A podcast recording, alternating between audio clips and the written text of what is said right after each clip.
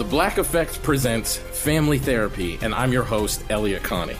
Jay is the woman in this dynamic who is currently co parenting two young boys with her former partner, David. David, he is a leader. He just don't want to leave me. But how do you lead a woman? How do you lead in a relationship? Like, what's the blueprint? David, you just asked the most important question.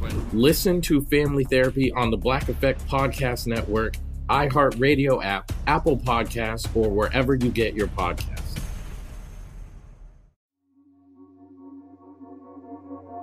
Welcome to Stuff to Blow Your Mind, a production of iHeartRadio. Hi, my name is Robert Lamb, and this is The Monstrefact, a short form series from Stuff to Blow Your Mind focusing on mythical creatures, ideas, and monsters in time. The Star Wars universe is home to many monstrous creatures, but few are as iconic as the mighty Wampa. This horned, yeti like bipedal brute makes its home on frigid Hoth, where it preys on abundant tauntauns, as well as the occasional extraplanetary visitor. One even managed to get its paws on Jedi in training Luke Skywalker, and very nearly succeeded in killing the legendary warrior. The Star Wars Alien Archive, one of my favorite books, is light on Wampa details, but an earlier book, The Wildlife of Star Wars, a field guide by Terryl Whitlatch and Bob Carrau, provides a great deal more information.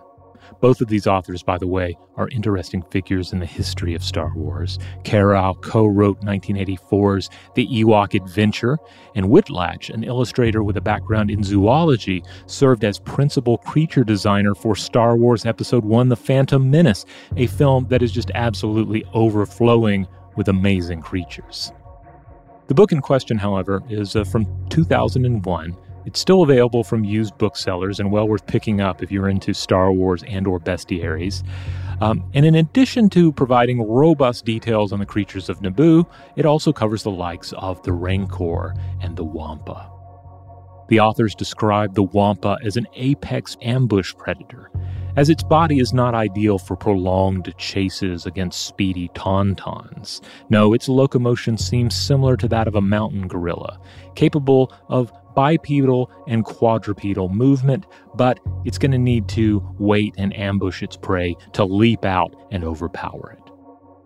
In The Empire Strikes Back, Luke, of course, is frozen feet first in the ceiling of a Wampa's ice cave, uh, seemingly via the creature's saliva. So we imagine it must have taken a comatose Luke, uh, licked his boots up real good, and then stuck him up there and uh, allowed the saliva to set and turn to ice though we don't get to witness this process in the film, of course.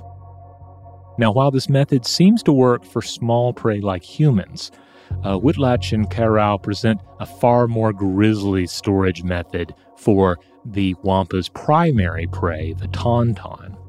Quote, prey is impaled on large icicles or uh, stuck to cavern ceilings with saliva to keep the meat fresh. Saliva acts as an anesthetic in victims.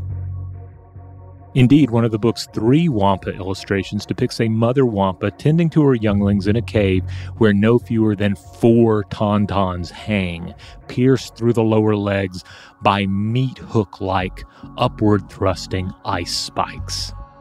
This behavior, of course, brings to mind terrestrial butcher birds, which use plant thorns to tear and store the impaled bodies of insects and small rodents, as well as to detoxify certain insects by letting them cure on the spike, if you will.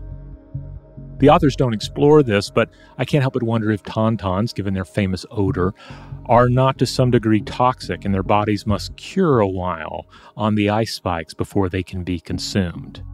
Or perhaps wampas simply have to make the best out of surplus kills and store up the meat, especially for the growing little ones.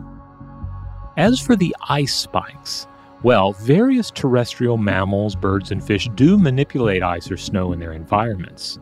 And as pointed out by Gloria Dickie in a 2021 Science News article, polar bears have been observed to throw blocks of ice at seals, and indigenous accounts report that polar bears sometimes use blocks of stone or ice to bash in the heads of walruses. As the article explains, scientists take this possibility very seriously, especially given similar behavior concerning ice observed in wild and captive polar bears. So, if shaggy apex predators in our own frozen environments are using ice as a tool, then perhaps it's not too much of a fantasy to imagine wampas using ice spikes as meat hooks in a galaxy far, far away. Tune in for additional episodes of The Monstrefact each week, and as always, you can email us at contact at stufftoblowyourmind.com.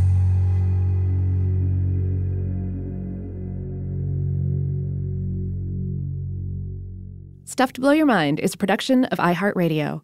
For more podcasts from iHeartRadio, visit the iHeartRadio app, Apple Podcasts, or wherever you listen to your favorite shows. Today's episode is brought to you by Visible. The future of wireless is here, and it's transparent. Switch to Visible, the wireless company that makes wireless visible. Get a one line plan with unlimited 5G data powered by Verizon, just $25 a month, every month, taxes and fees included. No hidden fees, no surprises, no, really. What are you waiting for? Get with the times and switch to Visible at visible.com. Monthly rate on the Visible plan for data management practices and additional terms, visit visible.com.